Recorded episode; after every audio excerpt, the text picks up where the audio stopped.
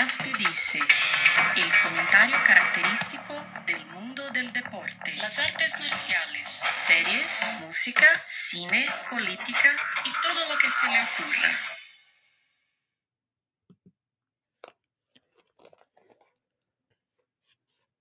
¿Saben lo que le hace falta a este país? Eh, un gobierno anárquico.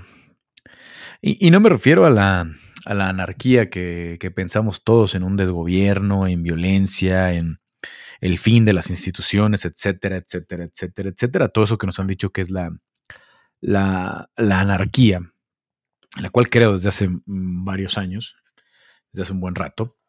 Pero les voy a hablar de, qué a qué anarquía me refiero, ¿no? Eh, Hace algunos días me, reencontré con Noam Chomsky en sus textos, ¿no? No lo conozco en persona. Em, y es obviamente uno de los intelectuales más respetados de nuestros tiempos. Em, em, en, este, en este libro que se llama Malestar Global, me parece que es por ahí de 2013, 2014, eh, se llama Conversaciones con David eh, Barsamian sobre las crecientes amenazas a la democracia. obviamente pues eh, me tomaré un rato explicarles un poquito eh, qué es lo que admiro más de Chomsky, etcétera, etcétera, pero, pero basta con googlearlo para, entender un poco más de quién es, ¿no? Un lingüista muy respetado que además de sus posturas eh, ideológicas también lo son. Y, y Nomsky, Noam Chomsky se refiere al anarquismo de esta forma. El anarquismo me parece indiscutible ¿Por qué deben existir estructuras de autoridad? Toda estructura de autoridad, jerarquía o dominio tiene la obligación de probarse, tiene que demostrar que es legítima. Quizá pueda, de lo contrario, debe desmantelarse. Es de una obviedad irrefutable, y este es el tema esencial del anarquismo, identificar estructuras de poder y dominio desde una familia patriarcal hasta un sistema imperial y todo lo que haya entre medio y exigir que se justifiquen. Si no pueden, que es lo habitual, hay que desmantelarlos a favor de un sistema más libre, cooperativo y participativo. Me parece intuitivamente evidente. Intuitivamente evidente. ¿A qué se refiere? Eh, a que nadie, o al menos como dice aquí, quizá pueda, pero es muy difícil que alguien pueda probar que merece todo el poder, que merece tener todo el control, eh, como sucede en muchos sistemas eh, de, gobierno y como ha sucedido en nuestro país en muchos, en muchos exenios. ¿no? no me refiero en particular a la situación que estamos viviendo hoy, pero nunca hemos tenido un gobierno en el que los ciudadanos, la sociedad, tengan el poder. Eh, a mí me inspiró mucho en el 2019, perdón, en el 2017, cuando el sismo de, del 19 de septiembre, eh, salí, digo, yo vivo aquí en la colonia Roma y, obviamente a, cada 100 metros de, mi casa había un edificio eh, derrumbado, ¿no? Por ahí de, son unas 5 o 6 cuadras de aquí a mi casa al edificio de Álvaro Obregón, donde fallecieron por ahí de 50 personas, el que tenía un despacho de contadores y, y, donde fue, donde estuvo más tiempo las labores de, rescate, que desafortunadamente eh, pudieron rescatar muy pocas personas con vida ahí. Y me tocó llegar y ver eh, una escena, yo creo que tenía, había pasado como una hora del, temblor cuando yo logré llegar ahí. Yo estaba muy al sur en casa de mi mamá. dejé el carro por ahí parado en la, en colonia de doctores porque ya no se podía avanzar más. Me vine corriendo hasta mi departamento y tomé mi cámara, ¿no? Yo en ese entonces todavía trabajaba de fijo en, Milenio.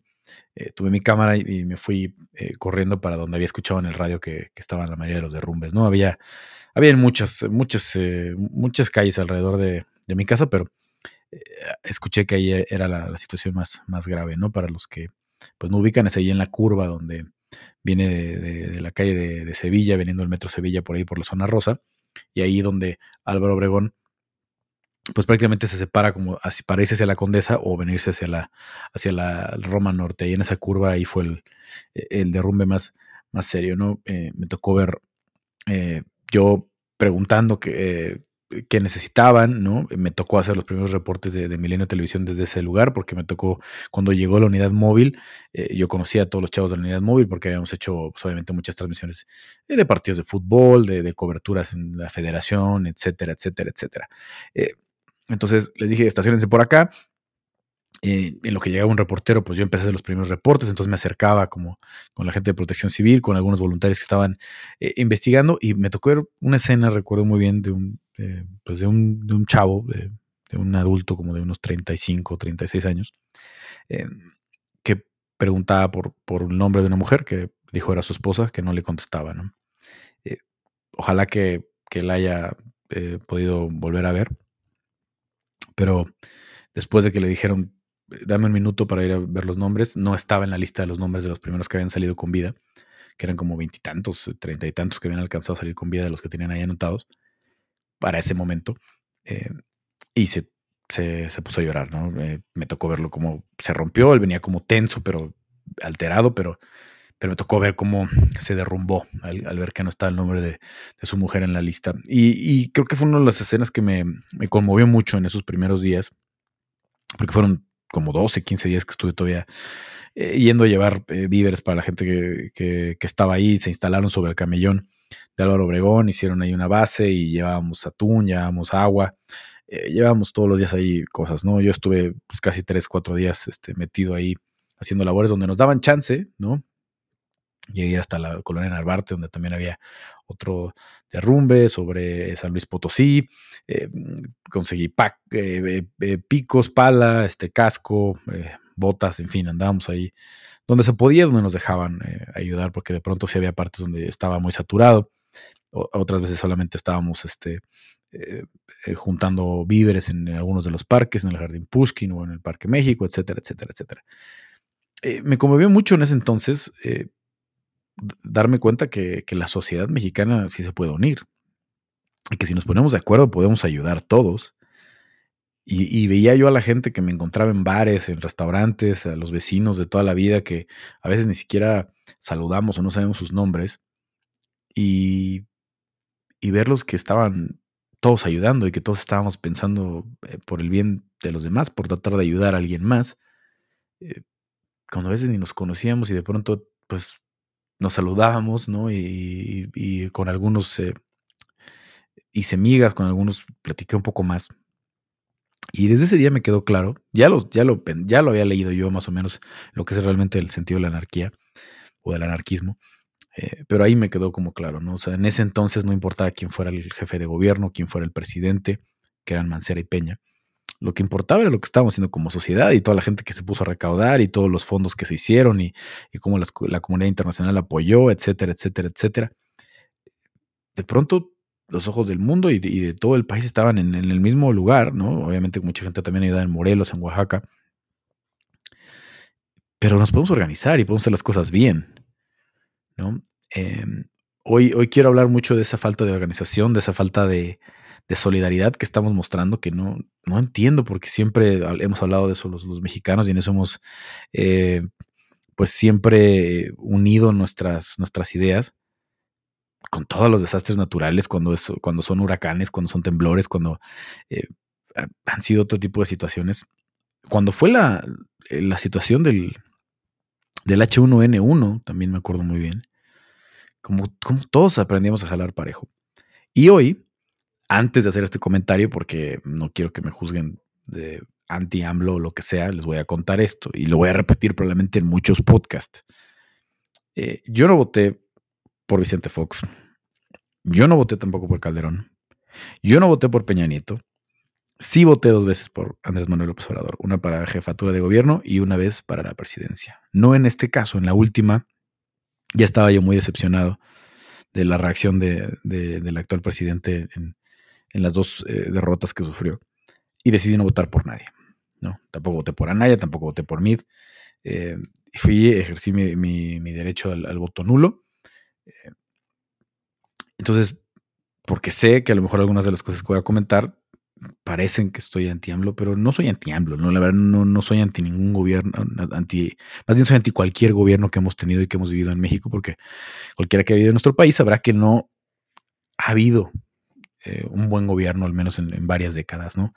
Eh, por ahí la cosa se puso tan mal al principio del gobierno de Cedillo que, la estabilidad económica que se alcanzó al final, pues lo hace ver muy bien, ¿no? Como el último buen gobierno, lo mejor que, tuvo este país por, cómo se arrancó. Pero no sé, yo era muy joven y, no, no, podría emitir un juicio cuando yo tenía 16, 17 años, tal vez. Eh, mucho menos cuando arrancó el gobierno de, de, Cedillo, que yo tenía 12 o 13 años. Entonces, yo, no, yo no, no voy a argumentar que antes estaba mejor y porque esa es la defensa de todos. Lo que sí percibo, y, no me dejarán mentir, es que hoy los mexicanos estamos más separados que nunca y más rotos que nunca como, como sociedad. Eh, ver el Twitter todos los días es de verdad eh, un desastre, un desastre. Eh, todo está politizado, o eres fifi, o eres chairo, o eres este, feminazi, o estás en contra de las mujeres. Pero no hay puntos medios, no hay puntos grises, no hay un punto de unidad, no hay un punto en el que todos podamos avanzar juntos. Y eso no era así hace tres años, cuando fue el temblor del 2017. Siempre ha habido diferencias, siempre ha habido discordias, pero al menos encontrábamos un lugar donde, eh, donde converger todos. No puedo pensar en un lugar en el que deberíamos estar convergiendo más que la situación del COVID, ¿no? que está matando muchas más personas que las que murieron en aquel temblor que probablemente va a matar muchas más personas que las que murieron en el temblor del 85, que es probablemente la, tragedia moderna más, eh, más fuerte que se recuerda en este país. Em, y no estamos convergiendo. Y en este caso no somos solidarios, en este caso no somos eh, un gobierno eh, de, o no estamos autogobernándonos como sociedad, estamos dejando que nos lleven, para bien y para mal. Los que están anti AMLO no le perdonan nada y los que están por AMLO le, justifican absolutamente todo y siempre con los mismos argumentos. De los dos lados está mal. ¿Cómo llegamos a este punto? No sé exactamente quién culpar, pero estamos completamente rotos, estamos completamente separados como, como eh, sociedad y eso nos está llevando a los números que estamos viendo, que estamos eh, sufriendo. Eh, les preguntaba en Twitter el lunes, perdón que tardé un poquito más en grabar, pero andaba un poco ocupado. Y les decía, quiero, quiero grabar cuando, cuando me nazca, cuando tenga tiempo y cuando pueda dedicarle un rato. Eh, esta cita de Chomsky la quería platicar desde hace algunos días, pero bueno, se dio ya más bien el contexto de por qué pienso que, la anarquía nos vendría muy bien en México. ojo, voy a leer algunos de los de lo que ustedes este, me comentaron, ¿no? sobre un tema bien serio, ¿no? Que es, ¿por qué no seguimos muriendo? ¿Ustedes a qué atribuyen que las cifras de muertes en México por COVID-19 se mantengan así de altas, ¿no? Eh, por ahí el presidente decía que era una verdad a medias, eh, que cómo íbamos a decir que en España y en Italia había más, había más, había en México más muertos que en España y en Italia si ellos tienen menor población no entiendo yo de verdad quién lo asesora para que pueda salir a, decir tal barbaridad. Los muertos son muertos, los muertos no regresan, ¿no? Eh, los que me han escuchado en el, podcast de la sesión dividida eh, saben que soy muy fan de Game of Thrones. Por ahí hay un eh, hay una frase de, de, Tyrion Lannister en la serie que dice la, la muerte es demasiado definitiva, ¿no? Y, es algo como que hay que, que darle un poquito de reflexión, o sea, de verdad, cuando llegamos a una cifra como la que tenemos ya de muertos, no hay por qué estar justificando, hay que ver qué arreglamos, hay que ver de cara a qué vamos a hacer las cosas mejor. El argumento se, cae muy fácil porque obviamente hay países con la misma cantidad de población que México como Japón, con menos de mil muertos. Y, Japón tiene casi la misma población eh, que México, por un millón o por dos millones de diferencias. Es muy, es muy, muy corta la, diferencia. Y obviamente hay países con diez veces mayor población, como la India, como China, eh, que tienen también menor cantidad de muertos. Entonces el argumento no, no funciona. Eh, porque aunque fuera eso, aunque fuera una competencia, una carrerita, aquí el número que, que preocupa es que en México hay 35 mil, ya hoy casi 36 mil o 37 mil muertos no, no sé si hay más muertos en otros países o en, o en, o en, o en, otros este, continentes. Ojalá que no hubiera muerto nadie en el, en el mundo por COVID y ojalá que, no se hubieran perdido vidas. Pero ya sea como en forma de crítica, ¿no? Decir, eh, mira qué malo están haciendo y se están muriendo en, México y celebrarlo porque el gobierno lo está haciendo mal. Y por el otro lado, para tratar de justificar, decir, no, pues es que mira, en España, Italia, acá. Eh, lo decía también en el, podcast el otro día, no podemos negarle responsabilidad de, ciertos gobiernos, de ciertos presidentes en específico, que se han negado a usar en público los cubrebocas, como son Donald Trump, Jair Bolsonaro y Andrés Manuel López Obrador. Eso no se puede negar. Son muy pocos los líderes a nivel mundial, hasta alcaldes, eh, gobernadores, en todo el mundo, ¿no? Lo han entendido la importancia, ¿no? Y, justamente en estos tres países donde el líder supremo, que además son líderes supremos que basaron mucho de su discurso en, esto, en romper, ¿no? Eh, Bolsonaro por una extrema eh, derecha, ¿no? en contra de todo lo que se pareciera a Lula y a su gente, eh, con Trump, con otra extrema derecha, ¿no? Conservadora, republicana, eliminando todo lo que se pareciera a Obama, ¿no? porque todo lo que hizo Obama estaba mal, porque todo lo que hizo Lula y, sus sucesores estaba mal, y en el caso de México, todo lo que hizo Peña, todo lo que hizo Calderón, todo lo que hizo Fox, todo está mal. Solo está bien lo que ellos piensan, solo está bien lo que ellos dicen. Eso es un hecho. Les guste, sean pro AMLO, anti AMLO, es un hecho. Ese es el discurso. Y eso no se puede negar. Ahí están los discursos. Todo es fifís y chairos. Todo en el caso de los, eh, en el caso de Trump, es este los, los liberales a los que acusa. Y en el caso de México es a los conservadores a los que acusa. Pero al final de cuentas son, son eh, gobiernos donde el presidente ha minimizado la situación en algún punto, ¿no? Ya sea como hace Trump, que hoy quiere abrir las escuelas, o en el caso de, México, diciendo que vayan a comer a las fondas, ayer otra vez yendo a comer al cardenal y diciendo como si nada pasara nada, como si ya vamos bien de salida, cuando en realidad ni en Estados Unidos, ni en Brasil, en México vamos de salida. La tendencia es fatal, fatal, fatal, fatal con lo que significa la palabra por, todas sus acepciones, ¿no? Eh, porque no, no, hay, no, hay, vuelta atrás cuando, cuando hablas de, pérdida de, vidas. Entonces, eh, ellos gobiernan más de la mitad, casi el 65% del continente americano es gobernado por estos tres presidentes. Eh, casi 600, son 320 en, Estados Unidos, 120 en México, más los 200 de Brasil, Estamos hablando de casi 700 millones de, habitantes del continente americano bajo estos gobiernos, bajo estos eh, gobiernos federales, el de Brasil, México y Estados Unidos. Y ahí están las cifras.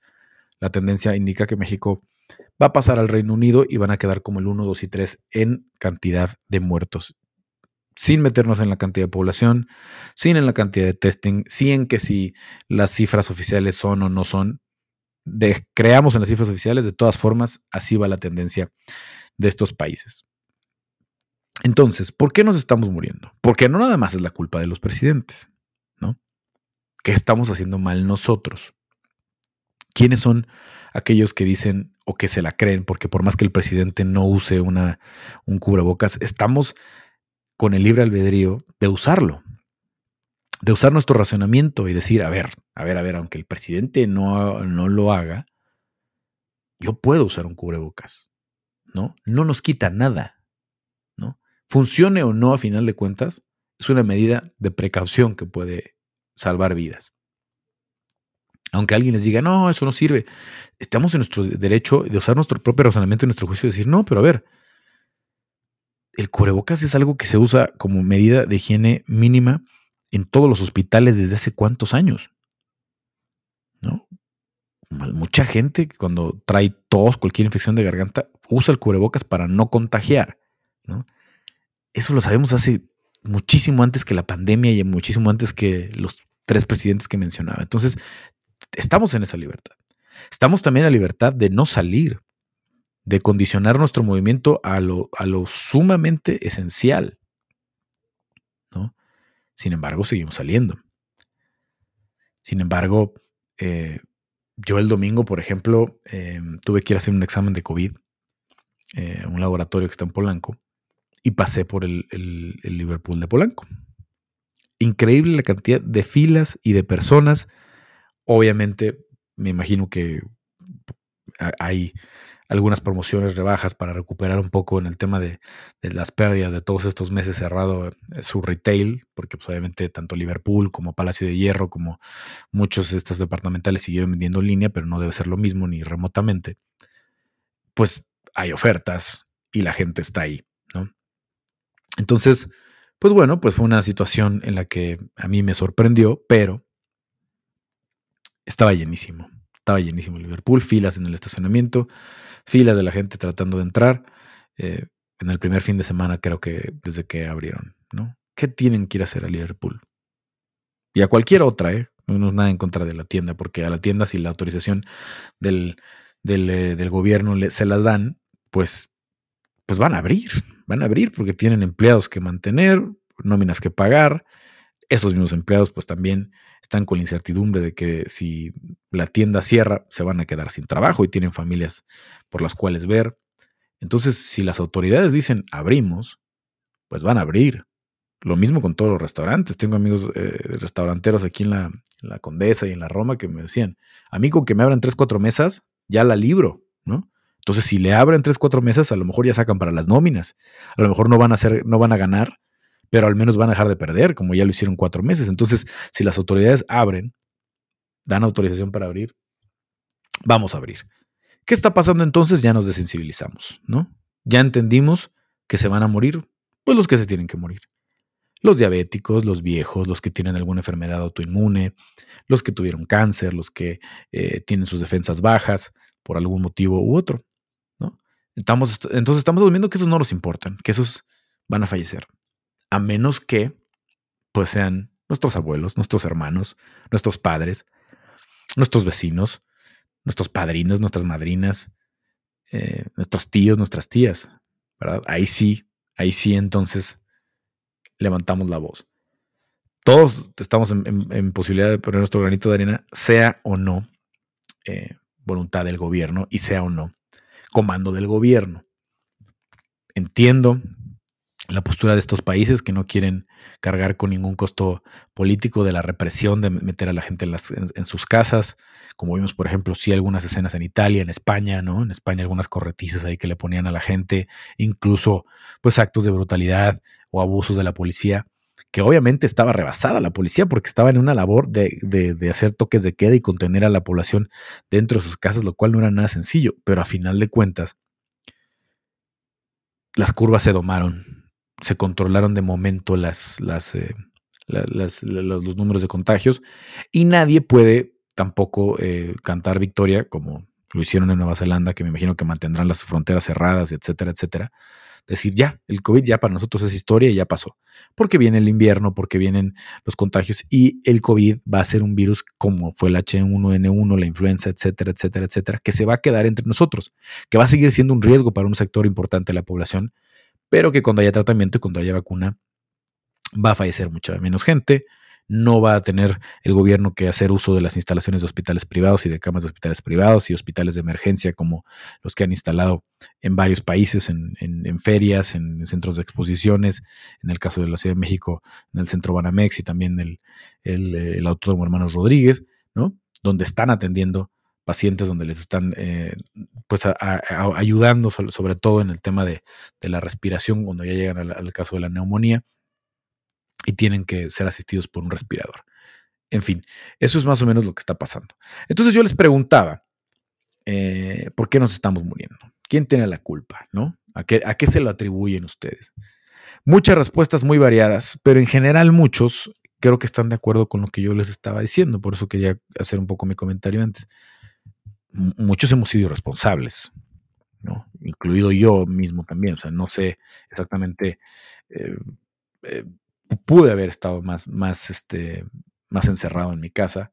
Pude haber evitado algunas salidas, a veces a caminar, a veces hacer algún envío. Eh, de algunas cosas que estaba mandando por, por, por, paquetería, etcétera, etcétera, etcétera, ¿no? Todos pudimos haber hecho más, en realidad, ¿no? Ya quedan nuestras propias conciencias eh, si pudimos haber hecho más o no. Y también, ¿no? Quedará en la de los gobiernos, históricamente, ¿no? El conteo de muertos, ¿no? De todos los países, de todos, ¿no? Porque en Bélgica los 8 o 9 mil que se murieron son una tragedia nacional. Y fue un momento tristísimo en la historia de, un país como Bélgica, con una población chiquita, con, un terreno, un territorio pequeño, que se murieron 9 mil. En nuestro país a lo mejor estamos muy desensibilizados porque, bueno, pues obviamente muere más gente por otras enfermedades, muere más gente por el tema de la, violencia y de, la inseguridad. Voy a leer algunos de sus comentarios. Muchas gracias, como siempre, a todos los que participaron. Dresan GMX me dice: eh, incompetencia de parte del gobierno y la ignorancia que caracteriza a la mayoría de la población mexicana. Cierto, cierto, cierto, cierto. Y hay otro, hay otro factor que me sorprende muchísimo, que es que, eh, como les decía, eh, de los dos lados está mal, tanto los anti-AMLO que no le perdonan nada, como los pro-AMLO que todo le justifican. Entonces dicen, claro, se están muriendo porque en los gobiernos anteriores se hizo una epidemia de diabetes y de sobrepeso que no se controló y que nunca se hizo nada. Eh, aquellos que gobiernan hoy sabían esto desde hace muchos años. Llevan 18 años prácticamente queriendo ser presidentes, no me digan que no lo sabían. Entonces, la principal emergencia de este país era eso, el terrible estado de salud que tenemos los mexicanos. La diabetes, la azúcar alta, la, hipertensión arterial, la obesidad ¿Y cuáles han sido las estrategias a un año y medio de gobierno para atender eso? Ninguna. Ninguna. ¿Cuál fue el super presupuesto que le dieron a la CONADE para que la CONADE pusiera en movimiento a todo el país? Para que se encargaran de que todos los niños, que todas las escuelas públicas tuvieran, eh, tuvieran eh, educación física tantas horas a la semana, etcétera, etcétera, etcétera. Limpiar absolutamente las escuelas públicas y privadas de, comida chatarra, porque eso se puede hacer muy rápido. Eso se puede hacer de verdad con presupuesto y pues obviamente con, eh, con ¿cómo decirlo? Con agallas, ¿no? Para meterte con las refresqueras, para meterte con las, eh, las que hacen las botanas, con la, con, la panera, la, la, empresa que hace pan en nuestro país, que es la más grande del mundo probablemente, o de las más grandes del mundo. ¿No?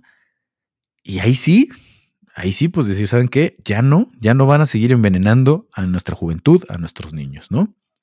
Porque esa es la justificación, ¿no? Si esa es la justificación, ¿cuándo se hizo eso? Esa no fue la estrategia, ¿no? O sea, ahora sí, y no fue la estrategia ni de este gobierno, ni del anterior, ni del anterior, ni del anterior. Se han dado algunos pasos, algunos legisladores han pedido que le pongan en la etiqueta que esto tiene mucha sal, que esto tiene mucha azúcar, etcétera, etcétera, etcétera. Pero se tienen que alejar totalmente sobre todo de, los, de los lugares donde están pues, los niños.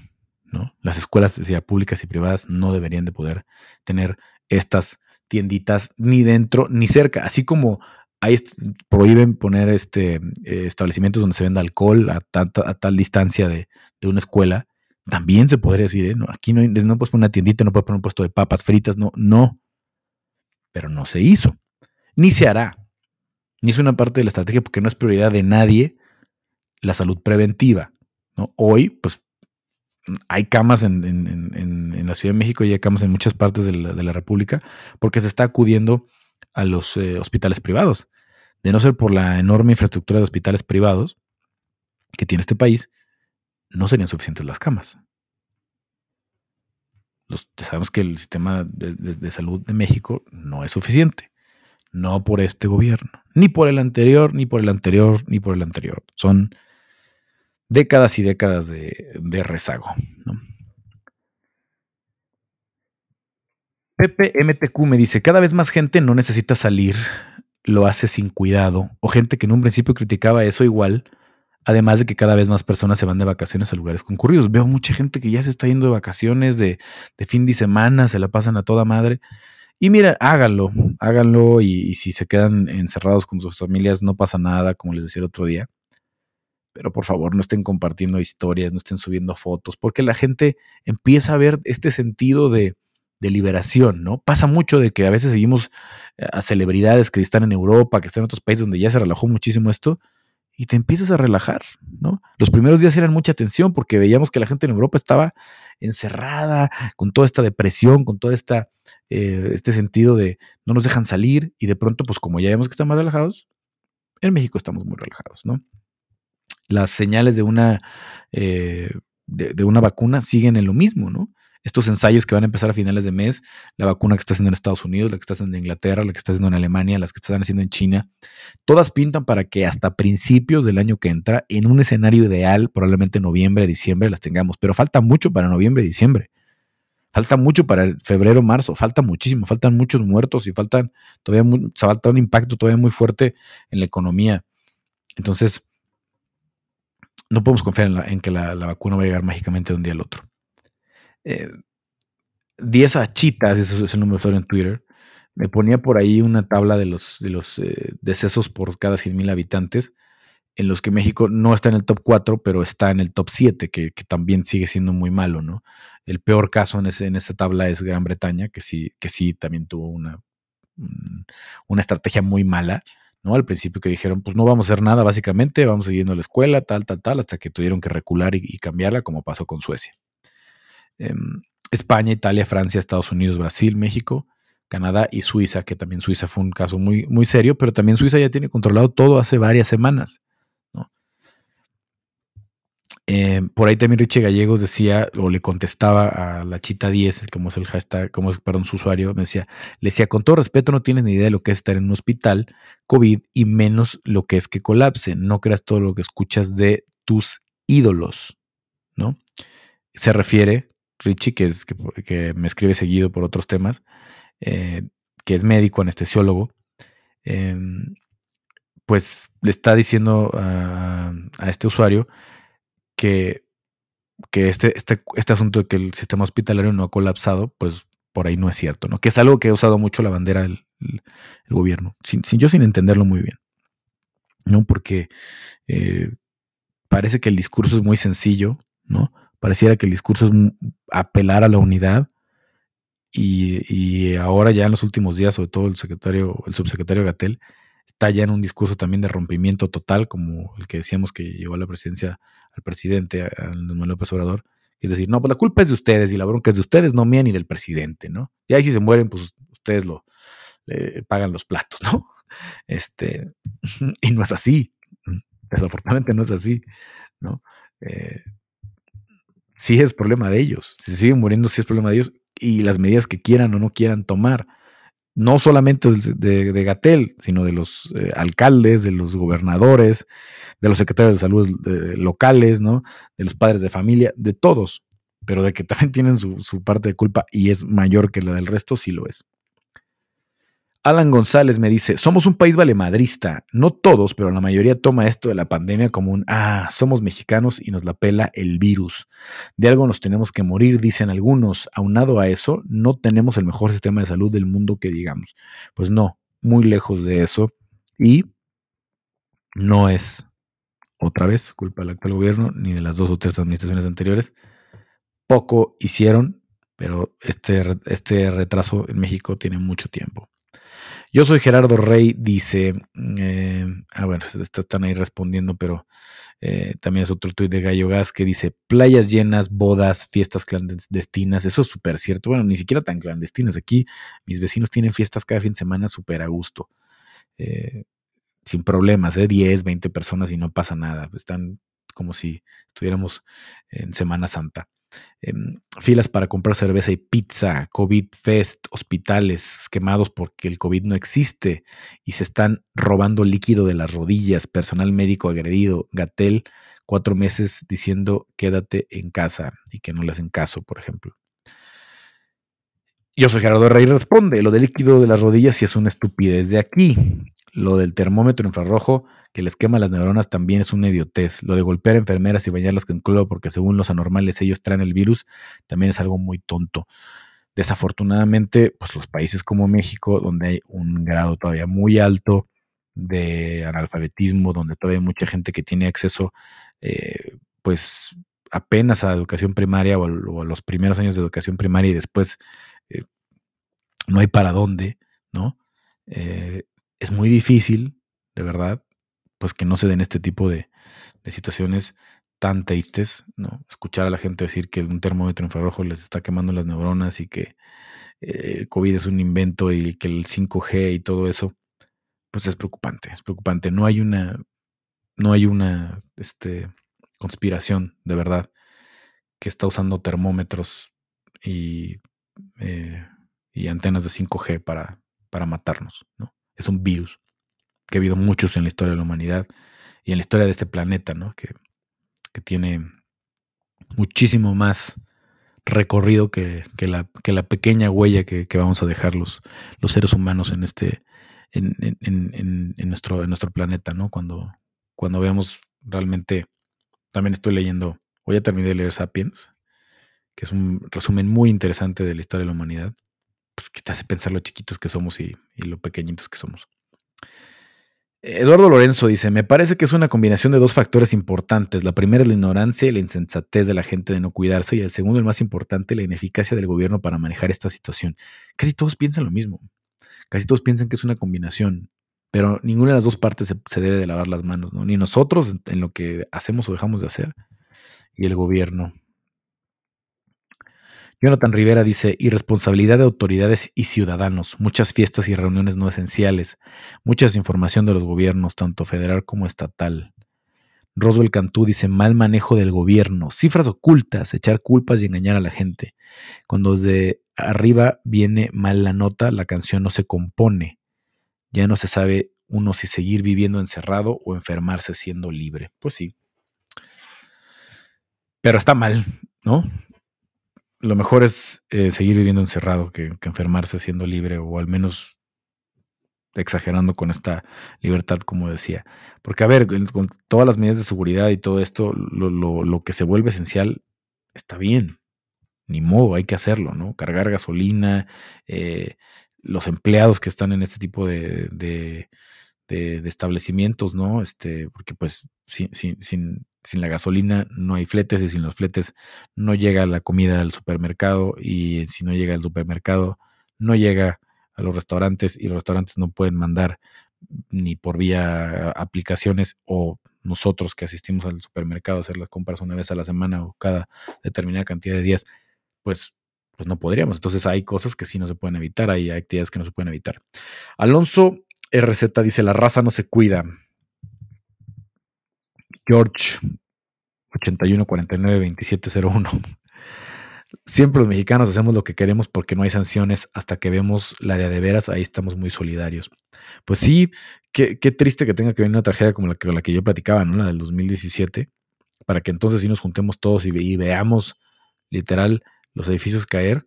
Pero yo no entiendo si tienen que apilarnos de verdad a los 40 mil muertos en el Zócalo para que entonces entendamos. Porque cuando empiezas a ver las caras de las familias que han perdido familiares, vaya la redundancia, de los que han perdido seres queridos, ¿no? La, frustración con la que te cuentan que ya no pudieron hablar con ellos, que no pudieron despedirse, que entró el respirador y pensaban que si salía y de pronto en 48 horas se les fue. ¿Cómo, ¿Cómo, es que todas esas historias no nos conmueven o no, no nos llegan? Pablo Coyote dice, al gobierno le faltó ser más estricto con el confinamiento y la gente que cree que no existe el virus y anda por la calle como si nada. Completamente cierto. Recuerden los primeros días. ¿Se acuerdan cómo los primeros días decían los, eh, tanto el gobierno, desde, su presidente, como los, los, que están a favor, como decían, ya está, les urge el primer muerto para poder criticar a esta administración. Y se acuerdan que por ahí hubo un primo o algo así de, de, de Carlos Slim y decían, ah, solamente es inventado para, para atacar a este gobierno, ¿no? Y, ahora que son casi 40 mil, ¿cuál es la justificación? ¿No? Decían, están esperando el primer muertito, son 40 mil. Son 40 mil, que es gravísimo en cualquier realidad, en cualquier universo paralelo, en cualquier, en cualquier país. Dan Hernández, a factores de desigualdad social, principalmente la clase obrera tiene que arriesgarse a salir a trabajar diario, a un bajo riesgo de contagio. Sería muy fácil echarle la culpa a los covidiotas, pero solo sería negar que el problema es inherente a la estructura económica. Lo decíamos, hay muchos, hay mucha gente obviamente en este país que vive al día, pero un confinamiento súper riguroso, súper riguroso, de tres semanas, un mes, pudo haber sido mucho más efectivo. ¿no? Cerrando todo, cerrando bancos, cerrando o restringiendo muchísimo más los supermercados. claro que es muy difícil pensarlo, ¿no? ¿Cómo nos van a cerrar un día los bancos? ¿Se cae la economía? Sí, pero a lo mejor en tres o cuatro semanas pudiéramos haber contenido esto. No esta mitigación despacito, despacito, despacito, despacito, despacito, despacito. Las calles no están vacías ni remotamente, ¿no? Este, ven el tráfico a las horas normales, 5 o 6 de la tarde, y está como si nada, como si fueran días normales. A lo mejor un poquito más tranquilo, pero así como para decir estamos en día de la pandemia, parece que ya ni siquiera. Francisco FCO 484 me dice, mucha gente no cree en el virus, no se cuida y al no cuidarse no está cuidando a los demás. Eso pasa en los hogares, en las oficinas, en los supermercados. Hay gente inconsciente que se lleva en el camino a los demás. Francis, mi prima, me dice a los malos hábitos alimenticios y en general a todos los problemas de salud que tienen la mayoría de los mexicanos, obesidad, diabetes y problemas del corazón. Claro, eso es una realidad, es una realidad. Entonces, se junta que México tiene un eh, déficit de muchos años en, en el sistema de salud y una muy mala educación alimenticia y una muy mala educación física, ¿no? Este, incluso, pero ahora, incluso países donde el ejercicio es mucho más eh, natural, ¿no? Como Brasil, donde casi toda la gente hace cierta actividad física, ya sea por trabajo, por esparcimiento, pero que también, no porque todos hagan ejercicio, están inmunes. Raúl Pérez lo resume eh, más o menos como todos, pero en una forma muy coloquial. Al gobierno y a la gente pendeja, 50-50% que es más o menos lo que les decía a todos. Toto, Toto Mar dice por ahí lo mismo. 50% de las tibias acciones del gobierno y 50% de la gente que le vale madre. Lópezita dice, la gente no está sana ni física ni mentalmente y además somos un chingo. Somos un chingo en el mundo. En, en muchos países que están con el mismo problema y no ha habido tantos muertos. Berenice Villaseñor me dice, hola Carlos, la incredulidad e ignorancia en las personas, el mal manejo del semáforo y la situación en general por parte del gobierno.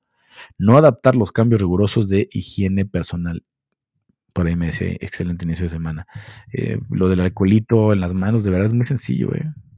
Muy sencillo y estarse lavando las manos a cada rato. Y digo, hay gente muy loca que uno escucha en Estados Unidos que dice que ni siquiera se quieren lavar las manos porque es parte de un discurso y bla, bla, bla, y porque son los demócratas y esto no se trata de política, esto debería, de verdad, como les decía, no encuentro un escenario eh, más eh, óptimo para que este país se hubiera unido, para que este país se hubiera empezado a jalar parejo hacia el mismo lado y todo lo contrario. Estamos cada vez más, más divididos, cada vez más encontrados. En Guadalajara nunca cerraron las famosas cervecerías de Chapultepec o bien trabajan como si fueran restaurantes. Hay gimnasios clandestinos que no cerraron, que abrían sin ninguna medida de protección. En el trabajo, por más que se dijo que si tenían síntomas no acudieran a trabajar, pues venían por el temor de perder el trabajo. Está la opción del home office, pero no, seguían viniendo. Había cuarentena obligatoria, pero seguían saliendo porque no les gustaba estar en su casa, dice el X Jaguar. Daniel Martel dice que no hubo cuarentena obligatoria como en España. Es, durísimo y de verdad tiene un costo político muy alto hacer una cuarentena como la de España. ¿no? Al, presidente y al gobierno español le han llovido también críticas. Pero a final de cuentas ya tienen, ya celebraron hace un buen rato su primer día sin muertos, su primer día sin contagios, etcétera, etcétera, etcétera, etcétera. Y ahí van. Yo no digo que en España no vaya a haber un rebrote, pero al menos ya salieron de la primera de la primera fase, como les decía, fatal. Javier Hernández, arroba Warrior Damián, dice, por el Mexa, que como siempre es irresponsable y solo ve por su propio beneficio, cuando se lo lleva a la chingada le echa la culpa a alguien más. Lo del oxímetro que te roba la huella de, dactilar, no mamen. Yo no había escuchado ese del oxímetro, pero bueno. Así, así es lo que describe Javier Hernández. Pepe de 1916 dice mensajes mixtos de las autoridades y que el sector más vulnerable de la población tiene que salir todos los días a buscar el pan para sobrevivir. Otra cosa que es cierta, otra situación que es cierta. ¿Cómo le dices a la gente que vive al día, que no come si no sale a trabajar, que se aguante dos o tres semanas? Yo sé que es casi imposible, pero son preferibles dos o tres semanas radicales en la que todo esté cerrado que ocho o diez meses en la que todo esté abierto a medias y en la que se esté muriendo una cantidad inmensa de gente. Que es, que es lo que está pasando. Eh? Eh, que matícenle como quieran los 40 mil muertos que ya casi que van, pero son muchísimos. Eder González, su Eder al valemadrismo social. Hasta que no les pase a ellos o tengan que vivir muy cerca, seguirán haciendo caso omiso a las indicaciones de las autoridades. El doctor García Suazo me, dice, busca una respuesta profesional, mándame un mensaje privado y te platico cómo lo ve el profesional de la salud, sin tintes políticos o sensacionalistas. Seguro te sirve, hermano, con gusto de aportar. Eh, le tomé la, la, eh, la, palabra al doctor García Suazo y em, me mandó un mensaje muy amplio y acordamos platicar pronto en un podcast eh, completo dedicado a esto eh, con, el doctor. El doctor García Sasso se dedica principalmente a medicina deportiva. Entonces me parece muy interesante porque sobre todo en los deportes hemos tenido muchos casos de,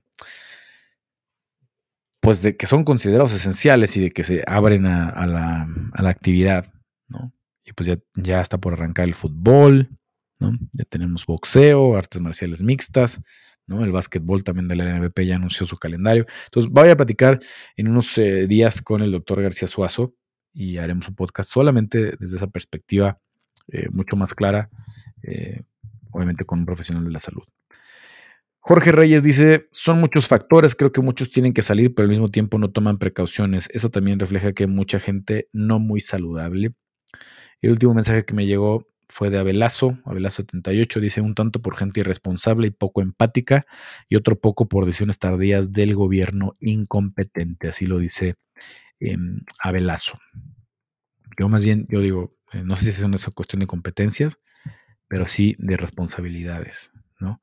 Eh, que resulta de verdad muy sorpresivo en muchos casos que no, que no estemos este, eh, asumiendo responsabilidades desde la parte de la, de la sociedad y de la parte del gobierno.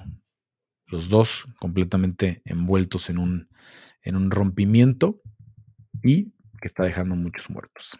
En fin, en fin, eh, trataba de explicar un poco esta eh, situación de por qué creemos que, que, la gente se sigue muriendo. Me alargué un poquito, quería hablar de dos temas hoy. Pero bueno, a final de cuentas, eh, creo que vale la pena y creo que seguirá siendo tema. Eh, le encontraré más formas de, de, que le demos vuelta y de que lo platiquemos porque hay muchas respuestas y mucha participación de su parte. Y creo que es una preocupación que todos tenemos y que seguiremos teniendo todavía durante algunos meses. Entonces, pues gracias por la compañía. Gracias a los que han estado escuchando y compartiendo el podcast. Está muy bien el número de, de, audiencia para es un podcast que está empezando, ¿no? Digo, obviamente estamos muy lejos de los números de la edición dividida, que llevamos seis años.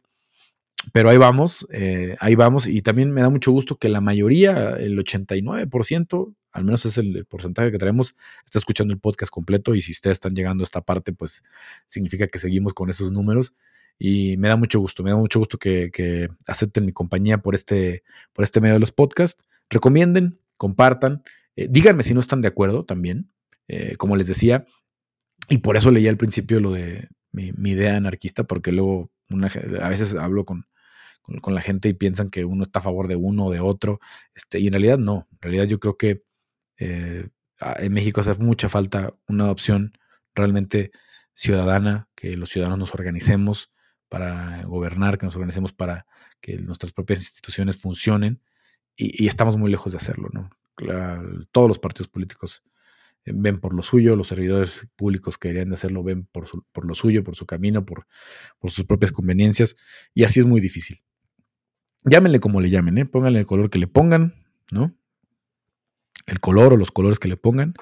Eh, es una situación en la que todos están fallando y por eso estamos así, y por eso estamos en una eh, postura como la que estamos, y por eso pues el país está dividido y, roto, otra cosa que no me podrán negar. Este, porque eso, es cierto. Los que están pro y los que están en contra son posiciones completamente encontradas y e irreconciliables. En fin, en fin, pues gracias por su compañía en este podcast. Eh, pronto tomaré los otros temas que quería tocar el, día de hoy, que seguirán seguramente eh, vigentes. Coméntenme, arroba Gaspi, ¿qué más, ¿de qué más quieren que platiquemos en este podcast? Decías abierto. Voy a hablar mucho de deportes y ya lo hicimos la semana pasada. Eh, pero también nos vamos a encontrar con algunos de estos temas que, seguramente a ustedes les interesan y a mí me gusta mucho platicar eh, con ustedes de, otros, de otros asuntos de, actualidad. Em, pues yo los dejo. Soy Carlos Contreras Legaspi, papá Legaspi, ya lo saben, me pueden seguir en Carlos Contreras Legaspi en Facebook y en arroba Legaspi, tanto en Twitter como en Instagram. Y pues les agradezco mucho el follow, que se, se suscriban y que compartan este podcast de Legaspi dice. Regreso, regreso muy pronto.